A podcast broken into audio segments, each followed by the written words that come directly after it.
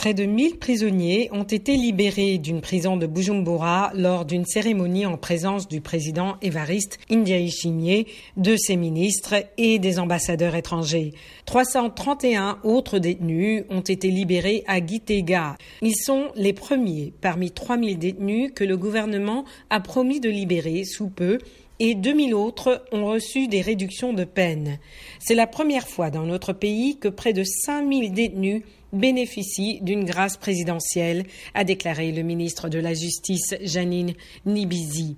Le gouvernement avait annoncé en mars son intention de libérer plus de 5000 détenus environ 40% de quelques 13 200 prisonniers, alors que les prisons burundaises ont une capacité de 4100 personnes. Pour Pierre Claver Mbonimpa, président d'APRODE, une organisation de protection des détenus, c'est une bonne chose même si les prisons restent bondées.